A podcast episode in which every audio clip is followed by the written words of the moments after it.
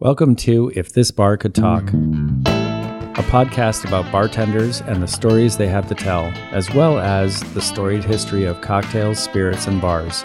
I'm Blair Beavers, and here's your host, Leanne Sims.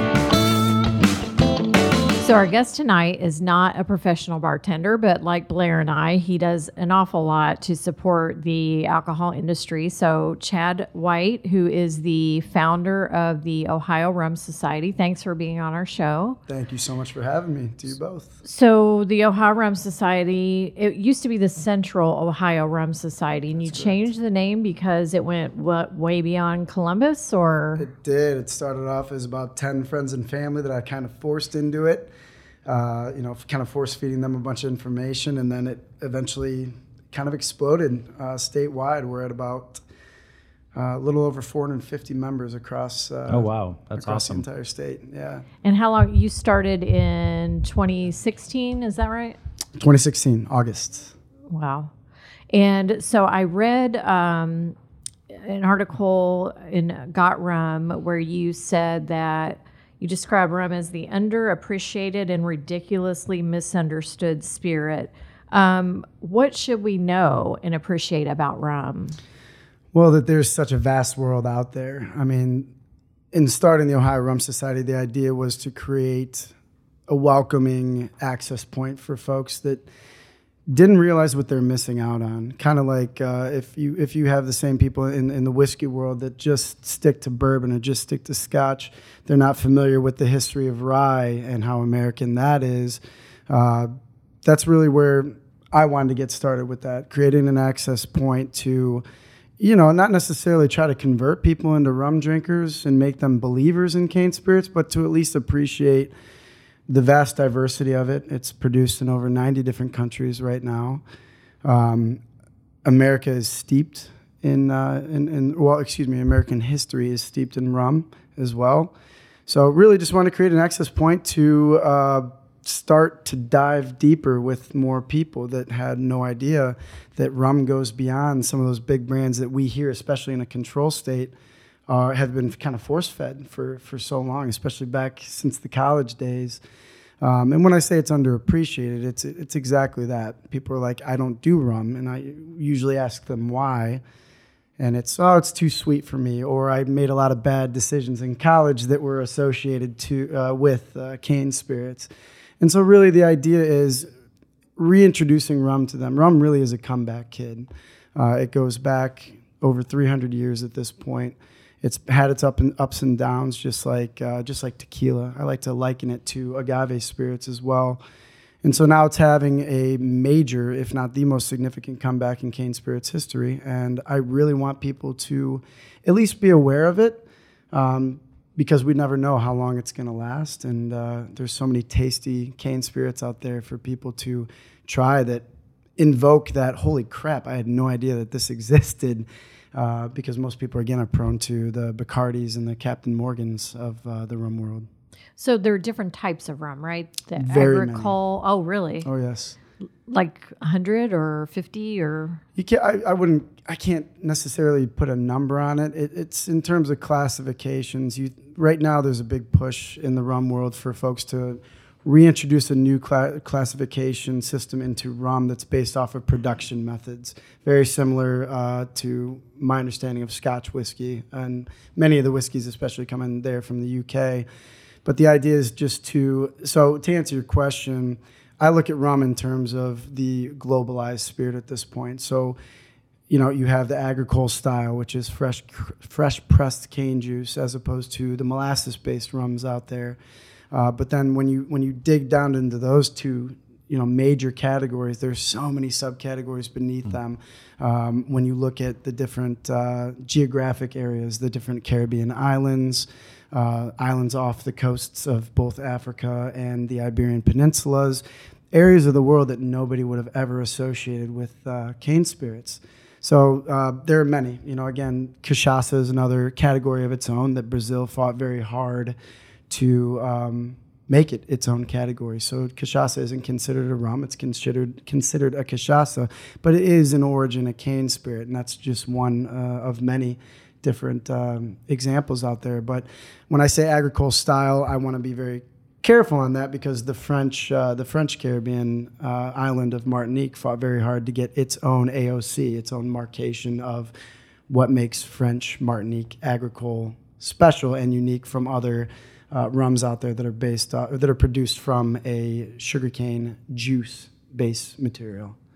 So I followed you on Facebook, and you often write articles about, or um, I don't know if you call them blogish type of things about um, what is the, the, I guess, the flimflammery of the label, the labeling, like the aging. So rum isn't as regulated as American whiskey, say, right? Isn't it like the wild, wild west of spirits? Well, one could say that when you look at uh, when it, when you have such a diverse spirit like rum, you have to classify it based on its origin. So, for example, to answer your question, yes, there are no global, over-encompassing laws that regulate what what makes rum a rum.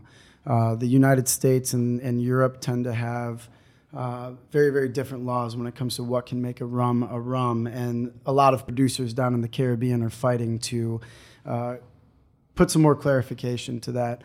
Now, the beauty of rum, it, with it being such a globalized spirit, just like Scotch has its own regulations and rules, bourbon does, Tennessee whiskey, Irish whiskey, Canadian whiskey, they all have their own origins, their own uh, characteristics, and their own regulations and, and laws that um, that are associated with them that protect the producers, that protect the brands, that protect the, the actual um, category of of whiskey and all of its subcategories. So with rum being such a global spirit, there is there are um, regulations associated with Cuban rum that make it officially a Cuban rum. Same with Jamaica. They just got it, they just established a geographic indicator, or a G I. I don't know if you guys have those in whiskey.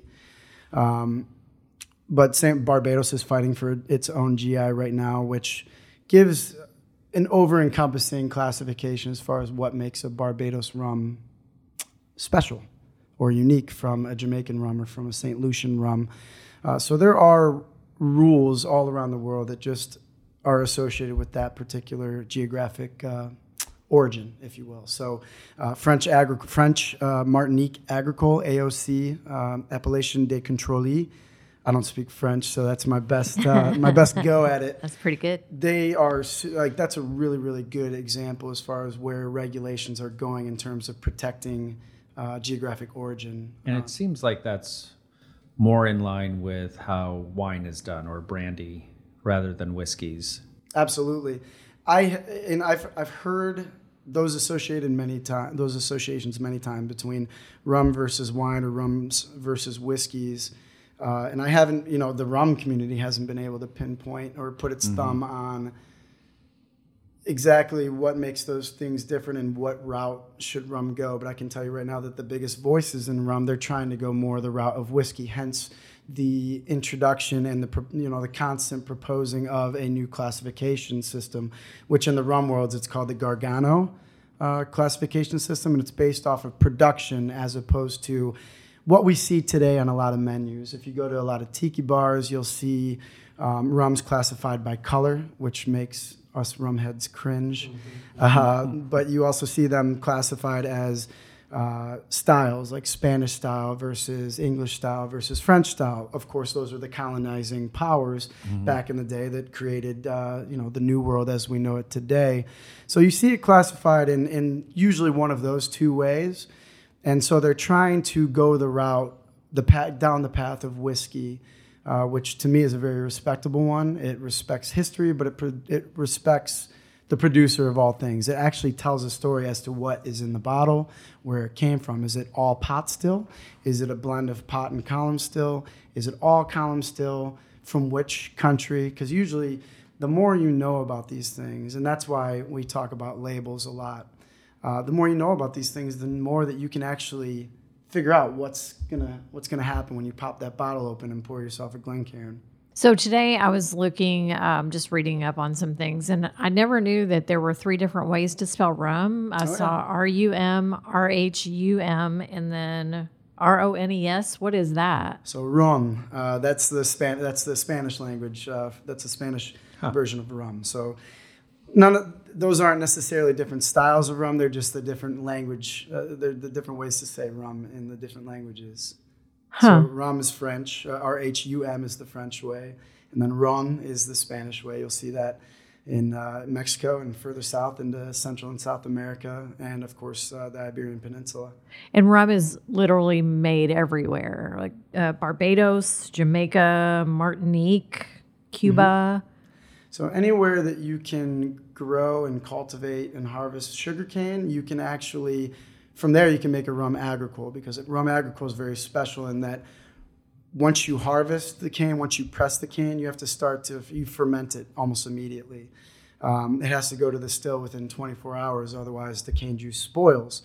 So um, Hawaii is doing a lot of agricole styles, Louisiana, Florida, hmm. Georgia are all doing a lot of agricole styles. But to answer your question, Leanne, anywhere that you can import molasses and therefore ferment and distill it, you can make rum. So that's why you see a lot of you're seeing a lot of great rums coming out of uh, New England right now. There's a renaissance in American rums again, uh, and I'm I'm actually trying to work with uh, the folks up at Cavalier to see if we can make a case with the state for some of these brands that are uh, not too far away. You know, like Ipswich, Massachusetts. We have a great distiller over in Pittsburgh with Maggie's Farm Rum. I don't know if you guys made it to that one. It was our first ever at Light a Seven Matchsticks. Mm-hmm. They're doing some pretty interesting things there too. Uh, I think they're called Allegheny uh, distillers.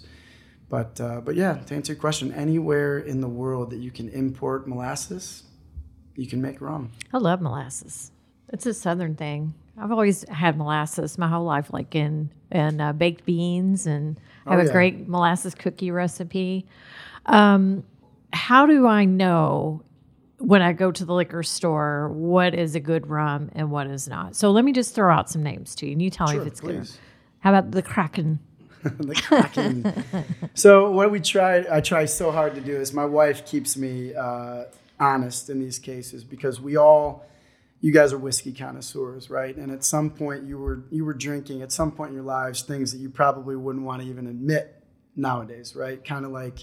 Uh, Those of us that were drinking a lot of Captain and Cokes in college, right? We didn't realize then, but we joke now and say that Captain is to rum as uh, Fireball is to the whiskey connoisseur. It kind of makes any any of us that love spirits, okay, you know, Fireball gotcha. might make us uh, cringe a little bit. But Kraken, again, I'm not here to throw shade at anybody that produces any rums out there or anybody that enjoys a crack, a good Kraken and ginger ale. It's not.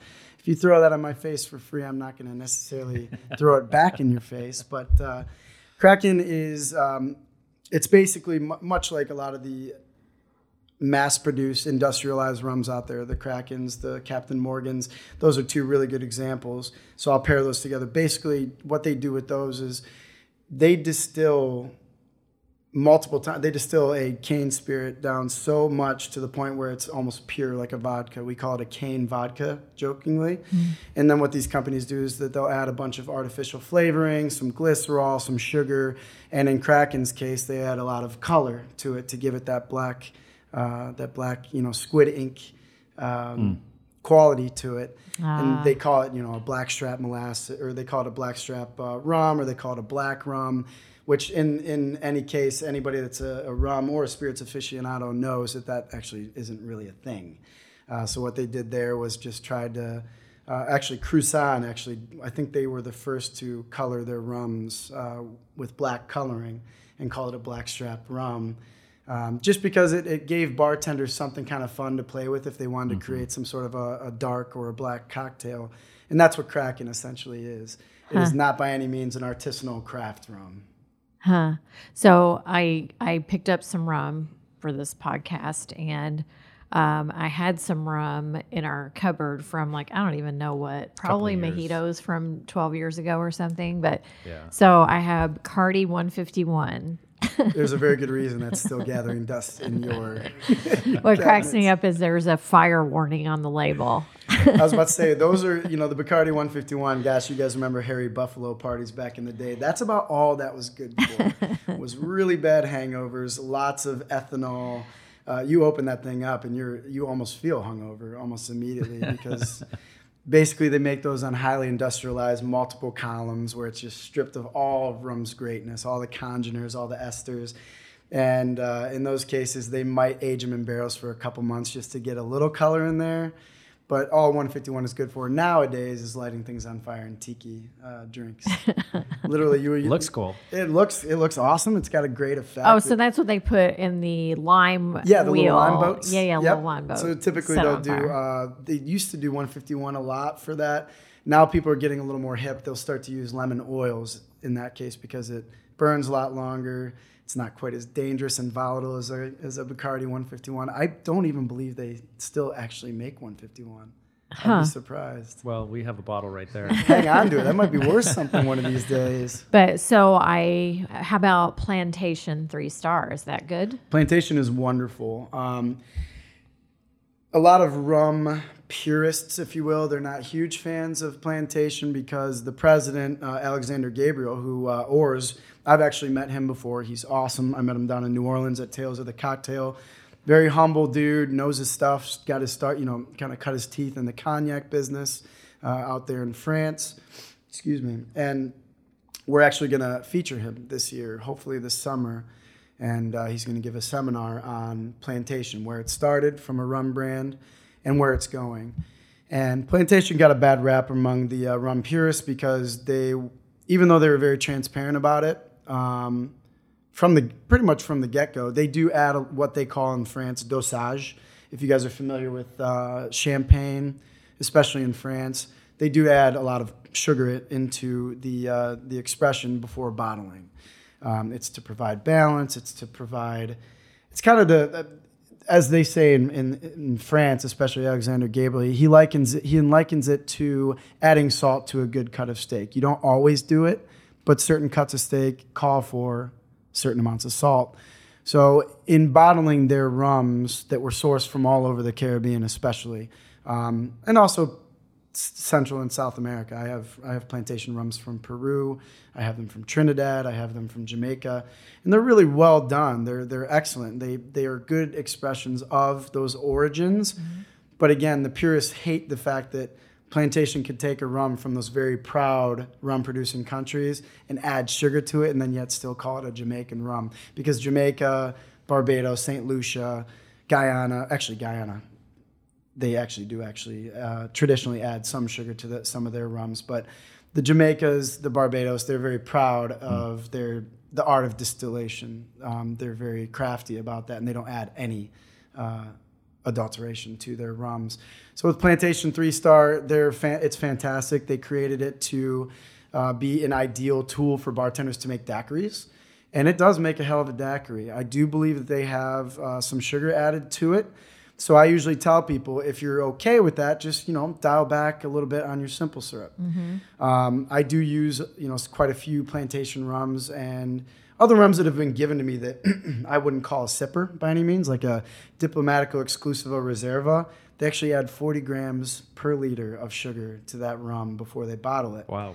Um, just because, you know, that's that's a big brand name, and they're playing into what they feel the market wants, right? So here in America especially, people love the smoothness of bourbon, right?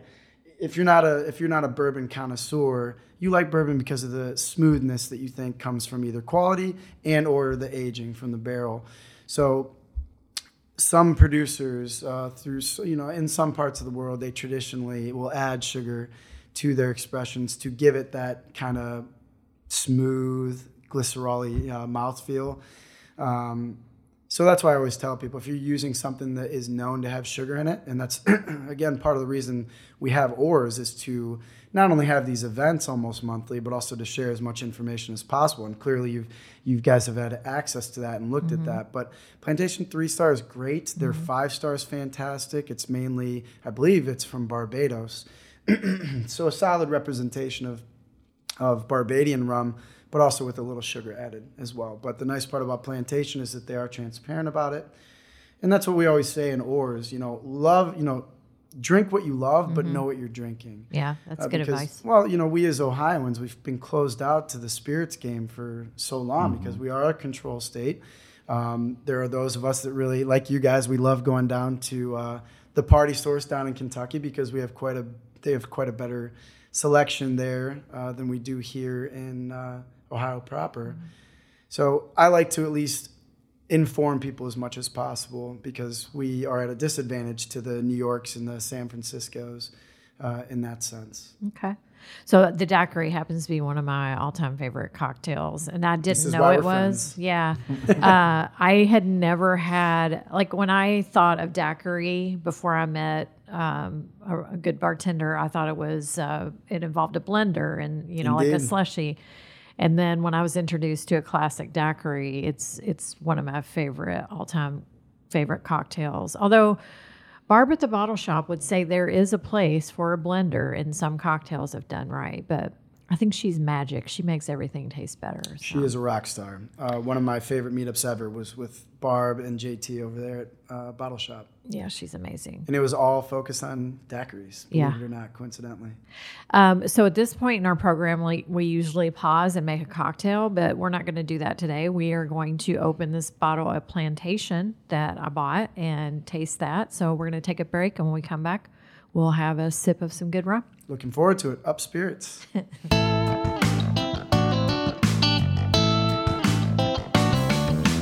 And we are back with some Plantation three-star rum. Cheers, everybody. Cheers. Cheers, guys. Cheers. Thanks again for having me. Thanks for coming.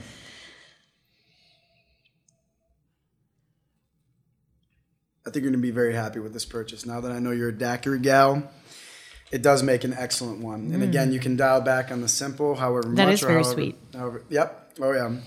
And what's nice is I believe it's a blend of three different countries. I want to say Barbados, Trinidad, and maybe a little bit of Jamaica in there. It says on the bottle, and I think you're right. Okay. Yeah, that sounds right. We call those we call that the Trinity of the uh, of Caribbean rum. But uh, it's super tasty, and it makes for an amazing daiquiri.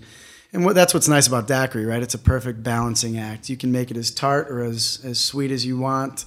Um, it's funny, you hear in the uh, in the bartending circles, uh, especially in like the New Yorks and the San Franciscos, the daiquiri test happens to be one of the biggest tests that they will give to uh, aspiring bartenders that are trying to get into, you know, a, a, any of those big, uh, well-known um, bars out there. So it's fantastic, and this does make a really, it makes for a really nice daiquiri, as does uh, Diplomatico Planus. Mm-hmm. Um, I mentioned that Diplomatico Exclusiva does have a lot of sugar added to it. Planus does not, and it makes a fantastic uh, classic daiquiri, in my opinion.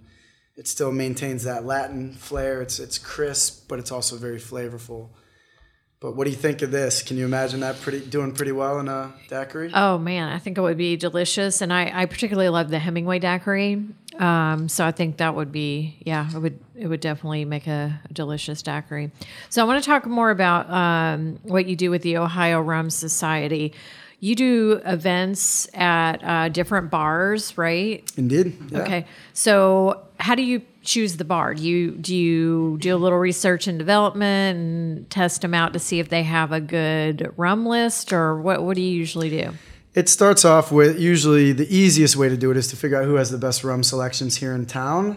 Um, but it's not just about that. There are several different venues here in town that have expressed interest in working with us, express interest in learning more about rum and seeing what they can do to Uh, learn more about it, add to their uh, their own armadas. So, for example, for example, Rebecca Munday, who I've known for a long time, and many of us here in the uh, those of us that love craft cocktails here in town, most of us know Rebecca Munday, and if you don't, get to know her. Yeah. Um, but we're she and I are working together right now, um, enthusiastically working on a future meetup at Vaso, where she is is uh, doing some amazing work, uh, building up their cocktail program.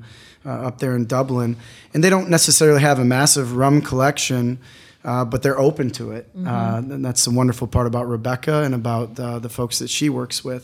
So it really, it just kind of just happens. You know, what I did recently uh, in planning the rest of twenty nineteen was uh, fire out an email to the bartenders that I do know, the ones that have expressed interest, and saying, here are the folks that we are planning to to feature. Here are the the special guests that we're going to have in town, whether it's the, the president of Plantation Rums, uh, the president and founder and key importer of Hamilton Rums, Ed Hamilton, who we had last November. I just mentioned to them, here's what we're doing. Here's some of the themes I have in mind.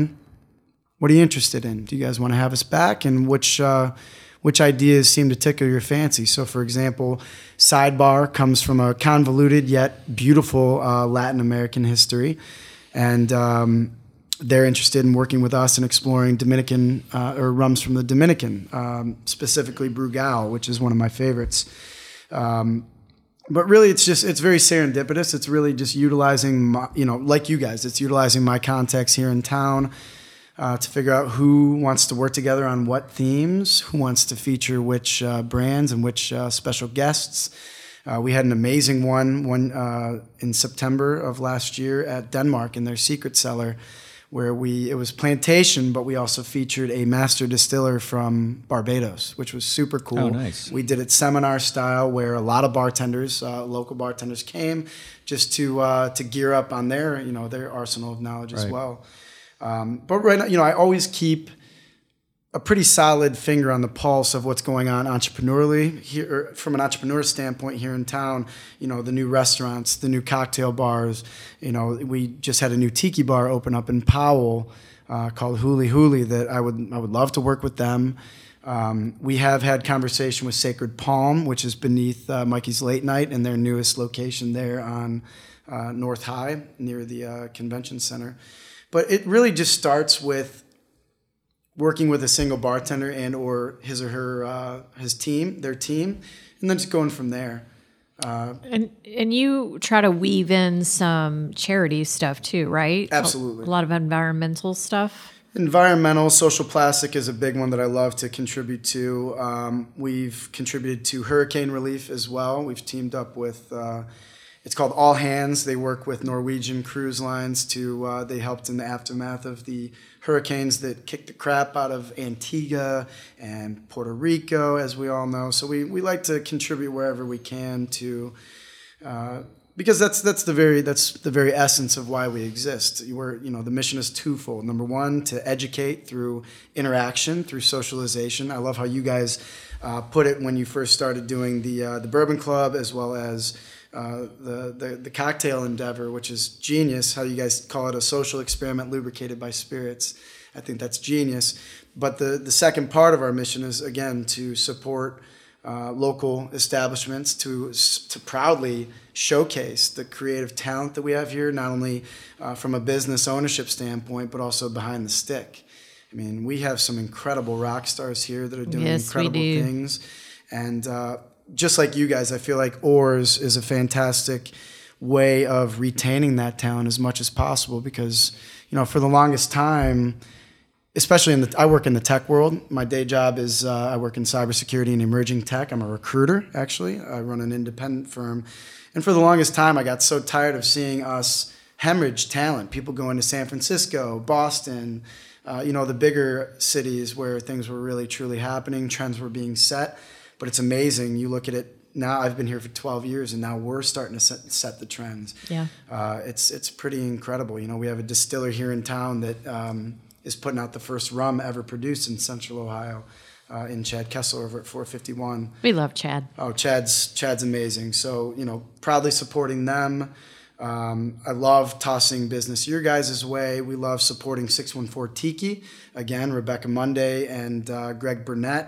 Greg Burnett and his uh, better half, Sarah Rose, are doing some really cool things called Port of Call. Every month they have a different Port of Call. And I believe they're still doing it at Eugene's Canteen. I don't know if you guys are familiar with Eugene's. Yeah. Mm-hmm. Of course you are. You guys do the, the walking tours. It's our job. Absolutely. So um, I just, I really love, it's just a really excellent way to give back to the spirits industry here that have given us so much yeah. joy and so much warmth and welcome. I mean, these are people that I not only consider friends, but family, that I would welcome him into my home at any time. In fact, I plan to do that at some point, uh, bringing in the the Oars members into our home to literally raid my my rum bar, because it's it's gotten to the point where it's outgrown even our new rum bar. So careful uh, what you ask for. I know, right? Hide the really good stuff. No, I'm kidding. That's well, that's I, why we get it. I will it's, say um, that uh, what you've done with the Ohio Rum Society is far more altruistic than what we do with the Bourbon Club. I mean, our Bourbon Club really was founded on greed and lust of for bourbon more than anything charitable. So maybe we should uh, maybe well, we should yeah.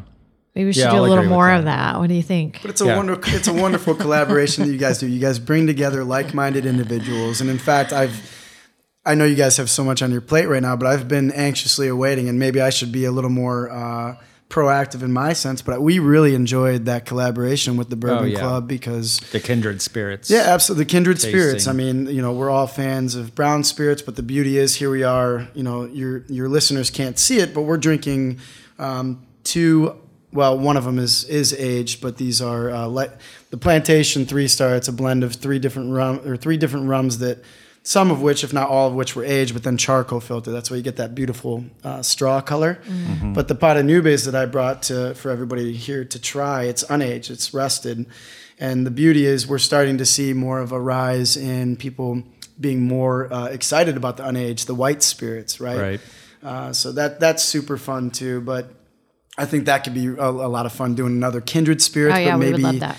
maybe showing uh, your the, the Bourbonites is what I call you guys. Uh, maybe showing them what uh, white white spirits do and, and how much body and character that even white spirits have, and it really obviously lends itself well to the uh, craft of distillation, fermentation, uh, before aging even becomes a part of the equation. Well, I'm gonna idea. rinse my glass out and try this Mexican rum. I've never I'm heard excited of Mexican rum. Yeah, let's take a little break, and then we'll uh, jump right back in with a different rum. Pata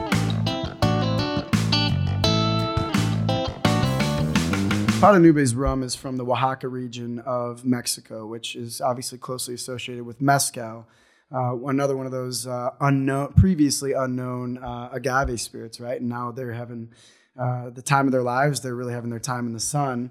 So Pata Nubes rum was discovered within the last several years. Um, little did people know, but they were actually creating, uh, producing a uh, a rum out there, one hundred percent sugarcane juice, uh, very much similar to a rum agricole style. Um, but this, I think you guys will find, is so incredibly unique that I think the second that you start to nose it, you're going to see exactly why I worked with Barbara and J T to create a rummy riff on the martini. Oh, that has a very unique nose. Very, um, what's it, briny, oh, yeah. right? You're getting a lot yeah, of brine, brine, a lot of fruit. Ooh. Oh, yeah. That's that's usually the reaction that you get when you first try this. And truth be told, the first time I tried this, I honestly hated it. And now, I've that's the beauty of rum, is it, it is so diverse that it literally expands your palate twenty-fold. It's incredible. Some of the rums that I was trying several years ago that I did not like, including this one, because I've never been a briny flavor guy. Uh, I've never been a martini guy. I've never, I don't like capers. I've never been much of an olive guy either. Ooh, I love all those. Right. But what's amazing though is that rums like Pata Nubes and Clarin from Haiti, which is another agricole style that is part of Haiti, Um, they're very briny, so they're on the complete opposite side of the spectrum than what most people uh, associate rum with. Most people think rum, they think sweet. Most think, people think bourbon, they think sweet. But then when they try a rye, or when they try, well, because you know, when you think whiskey, you're thinking. For me, as a non-whiskey connoisseur, I uh, certainly appreciate whiskeys. You know, the amazing part about rum is that this we explore through oars. These rums right here that are on a complete opposite end of a, of a spectrum that most people, most consumers especially, even bartenders didn't even know existed. And what's amazing now is that Pata Nubes has now made its way onto our shelves here in Ohio. Oh, wow. And um, so far we've only played with it once at one meetup, and that was with Barbara and uh, J T over there at Bottle Shop. We called it D T O, which stands for Daiquiri Time Out, um, the many faces of daiquiris. And during that, we actually explored different types of daiquiris with different types of rums. We did a Clarin daiquiri, which again, Clarin is a rum agricole style from Haiti. We did a Pata Nubes, and then we also did a, a rummy riff on a martini using the Pata Nubes and a very dry vermouth for that one. And that was a huge hit. I think they sold. I could see that. Yeah. Oh, yeah. They, and they sold a ton of those that day. And also gave the option of dirty, dirty or neat, which was cool. Um, But that's the beauty of this is, again, I mean, you guys right now seeing your reaction, you're like, holy crap, this is cane spirit. So the the nose is very different from the taste. Yes. Does it, it make you... The, the nose is very briny, as you said. It it has a lot of um, like it's kind of like smelling a uh, an olive jar or something. Absolutely. But as soon as you taste it, it tastes to me more like a either a white dog whiskey, an unaged whiskey, or uh, kind of a funky American gin, American style gin. That makes has, me want to go, arr. Yeah. Not a gin fan? Oh, I love gin. Okay.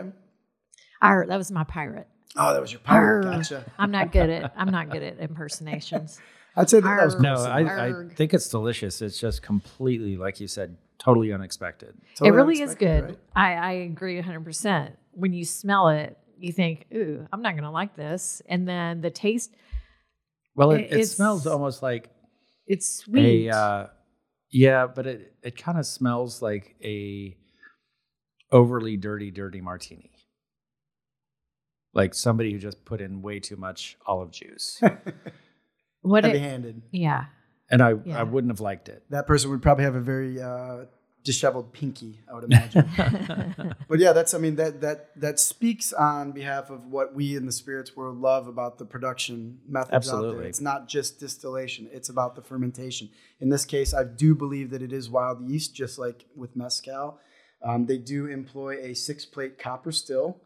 Um, and yes, the, the yeast and the fermentation are wild. It's in uh, pine vats.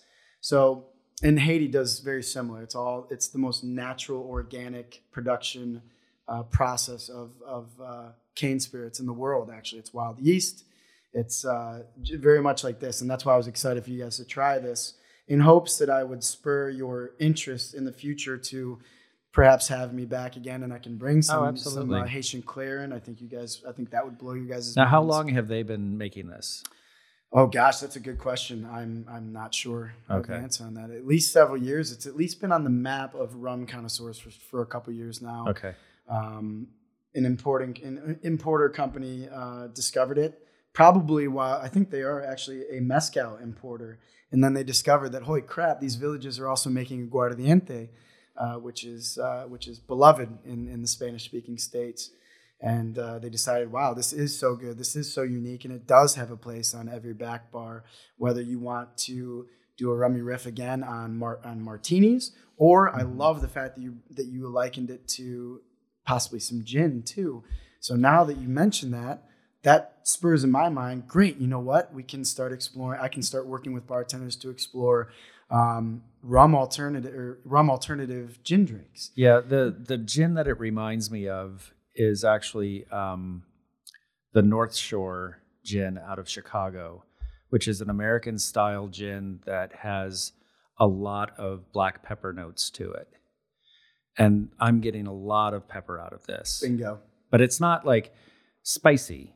It's mm-hmm. just that that flavor that lingers and kind of pinches your mm-hmm. tongue at the end like black pepper does. But it's not like, oh my gosh, that's a spicy jalapeno kind of drink. It, not at all. I've heard people even mention, you know, pink peppercorns. It's it's amazing yeah, when yeah. you when you start reading. Some of my favorite bloggers are from Europe, and especially when you when you look at the folks that are from uh, England, the associations and how deep they go as far as specifics. Sure, it's it's very reminiscent of, you know, if you guys have watched uh, the Somme uh, documentaries out there, uh, it reminds me a lot of that and how specific they get. And I've heard people in like liken this to pink peppercorns. Uh, but also, again, that brine. But, you know, you even mentioned, uh, Leanne, you, you mentioned that there's a sweet characteristic as there well yeah. to it. And Absolutely. that's, again, that's that's uh, that's it's really... It's balanced. Exactly. Yeah. And, and that's a tribute to careful yet wild fermentation. It's a tribute to how they configure and uh, employ their, their six-plate copper... Um, I think it's a copper column, actually. And what city is this made in? This is made in Oaxaca. Oaxaca. Yep. So there's a lot of natural yeast in Oaxaca. That's actually, there's a lot of natural yeast in Kentucky, Kentucky, which is one of the reasons that it's considered to be one of the best places to make whiskey. Mm. And also corn, corn was so ubiquitous and so cheap and easy to grow there, mm-hmm. uh, which is another thing that I love about whiskey is that it is basically... Rum, you know, the, the, the new world was basically create, you know, built upon sugar and therefore cane spirits as well. And what's amazing is that once we won the American Revolutionary War, uh, you know, true America started kicking in. We started exploring. We started going across the Appalachians and setting up new uh, new colonies, new business, right? You had a lot of Scots and a lot of Irishmen uh, coming, you know, going as far west as they could to set up shop, right? To set up their stills, to set up their farms. And, you know, back then it didn't make sense to try and haul these massive barrels of rum, uh, you know, across the Appalachians. But rather, you know what? Corn is so ubiquitous out here. Let's start to... Let's start to uh, distill whiskey out of corn, because it is absolutely delicious, but it's also cost effective in these regions. So rum essentially passed the, the spirits torch of America to whiskey, and therefore made whiskey the first native spirit of, of uh, the United States of America. Whereas to me, there's there's a huge argument out there that, that rum and cane spirits were the first and the true spirit of seventeen seventy-six and of the Americas, of the New World as we know it. And then, of course, whiskey is the, the spirit of the United States of America, which is cool. That's interesting. I never knew that. So you have something else in your bag? I do. This is the crown jewel for you guys. This is unopened. I was actually, this was sitting in my cellar. Wow. Um, I just picked up one of these, and also its uh, younger brother, the two thousand five. So this beauty for the viewers, um, especially for a lot of bourbonites out there, they're getting more and more familiar. At least they're hearing more about Foursquare Distilling Company down there in Barbados. Um, Barbadian rums traditionally are considered mid-body. Uh, they're considered dry, crisp, yet solid-bodied in terms of flavor. Uh, they really do a good job. They're craftsmen when it comes to the aging process, but they're also craftsmen when it comes to true blending. Uh, at Foursquare, they have a beautiful pot still, double retort, with also column stills as well, I believe two. And what they do is they they create these beautiful rums out of their pot still, and then beautiful rums out of their column still, and then they blend the two. Actually, I believe, depending on what rum expression they're looking to make, oftentimes they'll age them separately and then blend them, and then age them more. Um, in this case, this is the Foursquare Exceptional Cask Series two, Series two thousand four. Um, this was actually my ground zero in getting introduced into the Foursquare distillery and, and the, the magic that they're making down there in Barbados. Um, a lot of the biggest rum bloggers out there right now, a lot of the biggest rum aficionados were once bourbonites, much like you guys, um, some of which I, I keep in touch with personally. They, and again, the whole purpose of Oars isn't to convert people to rum drinking. It's really just to open their minds to this massive world that they didn't know that they were missing. Sure. And I, I don't know if you guys saw the article that I posted earlier today about how supply and demand, of course, and you know how aging is placing a higher premium price tag wise on especially whiskeys, cognacs. Um, it's becoming kind of a burden on the common consumer wallet. Well, the beauty of this is this two thousand four was aged eleven years in ex-bourbon casks. It's a blend of pot and column blend, uh, or cotton, pot and column still uh, down there in Barbados, aged for the full eleven years in the Caribbean climate, which is roughly three to four times faster than aging in Kentucky or parts of Scotland or parts of France. So in terms of value, it's incredible. This only cost me, I think, about sixty dollars retail. Oh, wow. Um, so I brought this here because, again, this exact this exact expression, this two thousand four, which um, it's it's about to sell out, actually, is essentially what is getting a lot of, uh, it's getting the attention of many bourbon drinkers, uh, especially here in the U S, and it's starting to help create more of a ripple effect in the U S, which, as we all know, you know, the, the market here for rum is still very volatile. It's still very questionable, but because of rums like this and many others from many other different rum producing countries out there, it's creating a ripple effect. And again, the whole point of Oars is to create an access point so people can learn more about them. So, you know, the bourbon heads and the, the tequila folks can come here and be like, hey, you know, I really want to expand my my palate. I want to expand my arsenal in my home bar. Or if you're a professional bartender, I want to expand my my arsenal in my back bar. Um, introduce me to these things, right? Mm-hmm. So that's why I brought this. Again, Foursquare Rum Distillery, two thousand four single blended rum. Where it says uh, foolproof, is that another way to say, like whiskey would say cask strength? Does that yep. mean it hasn't been watered down at all? Absolutely. Okay. So this is fifty-nine percent. This, okay. So again, another reason why the true proof. Bourbon fans love a lot of these cask strength series coming out of Foursquare. Um, Jamaica's producing a lot of them out of Hampton Estate and Worthy, uh, Worthy Park. Two legendary distilleries there in Jamaica. I could go on and on about uh, the distilleries and, and the ones that are really creating um, a lot of a lot of vocalization in the spirits world, but I think you guys are going to really, really dig this. Well, while I'm you're opening that, it. or we can have you can have Blair open that if you like. Um, tell us more about uh, your meetups with the uh, O R S. And that's the wonderful part, you know, and hence the reason I would, I've enjoyed this experience with you guys so much, and I, I really look forward to hopefully coming back and talking more about Cane Spirits and trying uh, more different ones uh, that you guys, again, that w- I think I would love to see those same reactions oh, that I drinking. got out of you guys twice just now. Um, but the amazing thing is there's so much to talk about, so much to explore. And in that same spirit, the Ohio Rum Society now, we're two and a half years in. Uh, we'll be celebrating our third anniversary in August of this year. And in doing such, we just had our twenty-eighth meetup. We call it Chapter twenty-eight, and that was actually at four fifty-one Distillery, uh, or four fifty-one Spirits, rather, with Chad Kessler as our first ever on-site at a distillery. Uh, we saw an active fermentation. We got to taste it. Um, but that was number twenty-eight, and that was actually at our twelfth unique venue so far, just here in Central Ohio. Uh, so that's that's... something that we pride ourselves in, and there's so many more to explore. I mean, I'm in talks with Vaso. Hopefully we'll be exploring uh, meetups at Huli Huli and Sacred Palm here soon. Um, I love what you guys did at uh, The Soul at the Joseph. I it, I think I saw quite a few rums on their back bar as well. Um, but that's the beauty of rum, again, is that I don't see any any end in sight. The beauty is I dove into this in November of twenty twelve, and uh, I'm still learning on a daily mm-hmm. basis. I'm nowhere near expert level, um, nor do I want to be. I want to keep learning, and that's the beauty of, of rum, is that with it being such a global spirit, uh, you know, new rums pop up every day. One of the biggest ones right now, that as an example, is uh, is a rum that is being distilled out of a distillery called Moba down in South Africa, and it is kicking ass in terms of ester levels. Uh, the folks that love that funk, that uniqueness, uh, like the folks that love P D, you know, the folks that love like mm-hmm. Lefroy's, right? That's not for everybody. Um, and I don't even know if I'm pronouncing that right at this point, but, uh, you know, the conversation is everlasting. It's going to continue to evolve. And that's why we're so excited with O R S, is that as we continue to grow, we have fifty-five annual members, and we have over four hundred fifty uh, Ohio-based members across the state right now that are continuing to join the conversation, ask, asking questions, sharing recipes, sharing articles.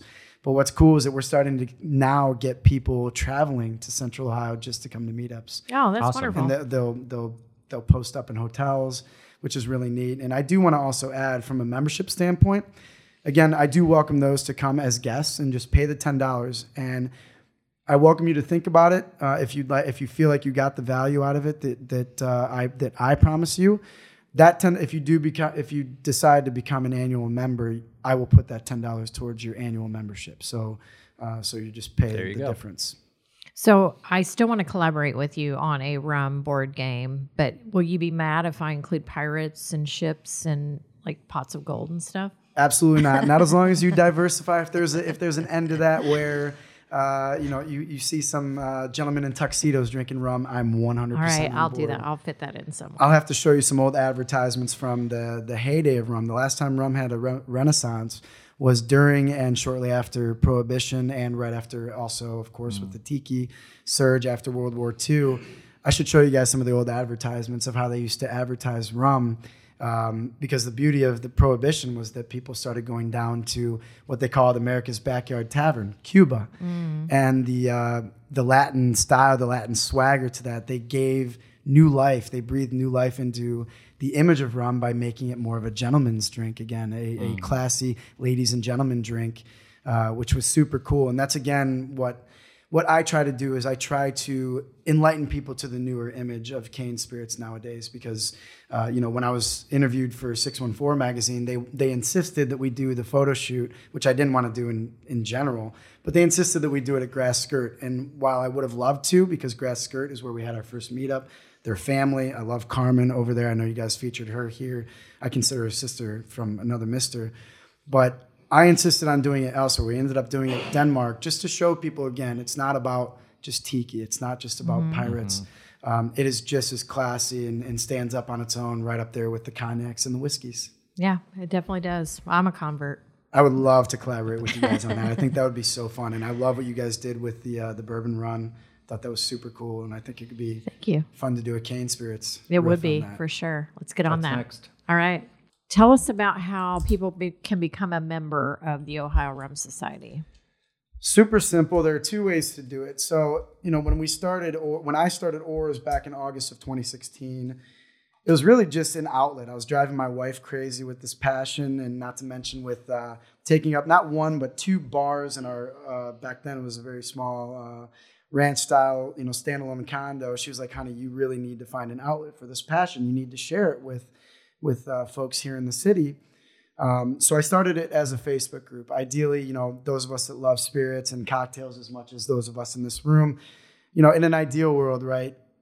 Bartending and opening up a bar would be easy as pie, but we all know that's one of the hardest, if not the hardest things to do uh, right. and survive, right? right? So ideally, you know, I have dreams of starting a colonial era tavern that focuses not only on rums, but also local spirits and a couple other fat, you know, a couple other concepts from Europe. But uh, the next idea, you know, the next viable, the, the most reasonable option, um, next best option, if you will, is to start a Facebook group. Uh, it started off again with five to ten uh, friends and family, basically, that I kind of forced into it because I said, hey, this is a hobby that I've been diving into now for several years. But to answer your question, people can go to our Facebook group. I usually welcome people to the Facebook group. You can join by answering three very simple questions. Uh, whenever you ask to join, you answer the questions. And that tells me that you're you're joining for a reason. It tells me a little bit about you so that I can introduce myself when you do make it to a future meetup.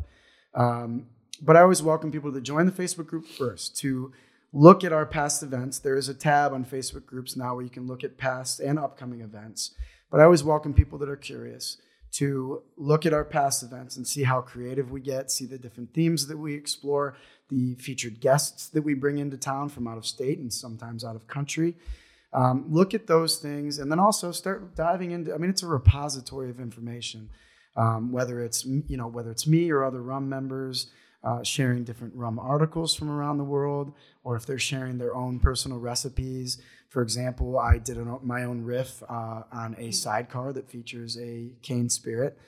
Um, a lot of us like to share our home cocktail recipes, uh, and same with professional bartenders as well. So I welcome one and all to come to the uh, the Ohio Rum Society group page. It's the group, not the business page, uh, on Facebook.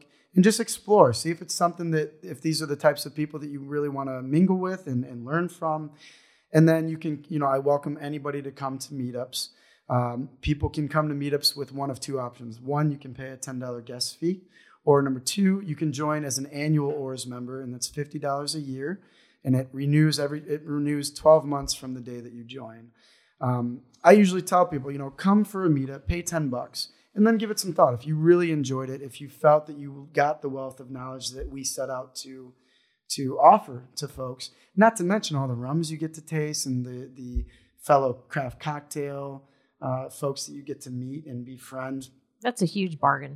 Absolutely. And and, and that's, you know, that's essentially, as I've told you before, and, and I want to make it clear to the listeners as well that that Leanne and, and, and Blair were two huge inspirations and very helpful in me in giving me the confidence to get this off the off the ground. But we keep it at an affordable fifty dollars because, for the same reason that makes rum so beautiful, is that it is very affordable. Uh, you know, there's a twelve-year-old rum right out there right now um, that's available on Ohio shelves. It's thirty-five dollars. It's aged for all twelve of its years in Jamaica, and uh, it's only thirty-five bucks. So we try and do that same exact Uh, in that same exact spirit, we want to be as accessible and affordable as possible so that people aren't worried about the money aspect of it, but they can just be excited to meet new people. That's great. And, uh, you know, whether they're, you know, again, if they're, we have a lot of people that love craft cocktails that join mm-hmm. for that reason. Yeah. We have a lot of people that are huge fans of, of brown spirits, whether it's aged cognacs or aged whiskeys, that are just like, I just want to try something new. Mm-hmm. Or we've been getting a lot of uh, agave spirits folks here recently um, because they learned about, they've heard through the grapevine that I love uh, agricole style spirits. I love unaged spirits too, because you really get the essence of the production, oftentimes of the geographic origin as well. Um, and cheers to you guys on this. I think you guys are really, cheers. really going to enjoy this. You're welcome.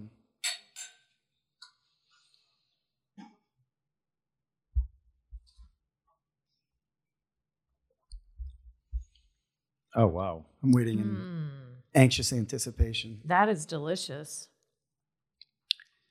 And the one that I was going to bring was actually uh, double matured. Um, it was called Dominus. It's also from Foursquare. They age it. Uh, it's a twelve-year-old. They age it uh, partially in ex-bourbon and partially in ex-cognac, and then they blend the two. Um, that's a beautiful expression, and it's actually a bottle that's signed by the, the master blender and distiller, Richard Seal himself, who's a huge voice in the rum community right now. But um, I, d- I opted on this one just because I hadn't opened it yet, and I, I felt that no no greater opportunity than now to open it with, with two folks that uh, I consider friends of mine, longtime friends of mine, that we all have an, a mutual affinity for not only spirits, not only craft cocktails, but also, you know, the the wonderful bartenders that we all call friends now. Absolutely. Here in the city and in the surrounding regions too. Absolutely. I, I know you guys enjoy traveling to Louisville. I don't know if you guys have been to Lexington. That's an amazing uh, little city down there too. Mm. But um, I felt that if I was going to share this with anybody, it was it, it meant made a lot of sense to share it with. Well, you thank guys. you. It's it's absolutely delicious. I it, really like it. It makes me want to smoke a cigar and sit on a beach. Oh yeah, isn't it? It like transports you to a beach for some reason. I don't know. Is it just me or am I just no. longing for a beach? But yeah, it's well, like. I think we, uh, after this Ohio winter, which we all knew we were in for this at some point, I think we're all longing for patio weather and beaches at this point. But that is the beauty of rum, is that there's no right or wrong way to enjoy it. Uh, there's no right or wrong uh, way or, or, excuse me, no right or wrong occasion or season to drink it. Uh, you know, again, that when it, when we talked about earlier how I've been quoted as saying it is one of the most underappreciated and misunderstood spirits, by that I meant a lot of the fact that it has this image problem where people think pirates, beaches, boat drinks, blenders, you know, those those words that tend to make me kind of shiver, not because I hate the association, but because it makes me sad that people are missing out on so many great spirits mm-hmm. and so many different ways to imbibe them. And the beauty of this is, I mean, I would be just as happy fireside later tonight drinking this. Oh, yeah. Um, with my, you know, with our German Shepherd puppy and my wife, uh, as I would be as well on a patio, drinking, yeah. you know, smoking a cigar on our, our screened-in porch uh, with, you know, the woods as a backdrop. You yeah. know what I mean? There's no right. It's amazing because rum knows no season. It knows no connoisseur. It knows no occasion or or backdrop. It's it's it's amazing in that sense that you can really enjoy it anytime, anywhere. It's really delicious. And we're honored that you chose to open this bottle with us. It's really wonderful. And it is absolutely my pleasure. So the other thing that I brought for you guys as well, uh, this is a book. Uh, this It's called Rum Curious. It's written by Fred Minnick. Are you guys familiar yeah, with, with yeah. the author Fred Minnick? He's very well known in the bourbon circles. He is a bourbonite. He's written uh, at least one other, if not several books on the topic of bourbon. And this guy... Um, Ever since being introduced, and unfortunately, guys, I don't have seven hundred bucks laying around, but uh, what turned him on to rum and what made him a huge fan of rum and therefore King or Rum Curious uh, was the fact that he actually got turned on to Foursquare two thousand six, which if you ever do a Google search for finding Foursquare's two thousand six blended rum on the, on the aftermarket, it's so expensive, but that's essentially what has turned a lot of uh, bourbonites into rum fans as well.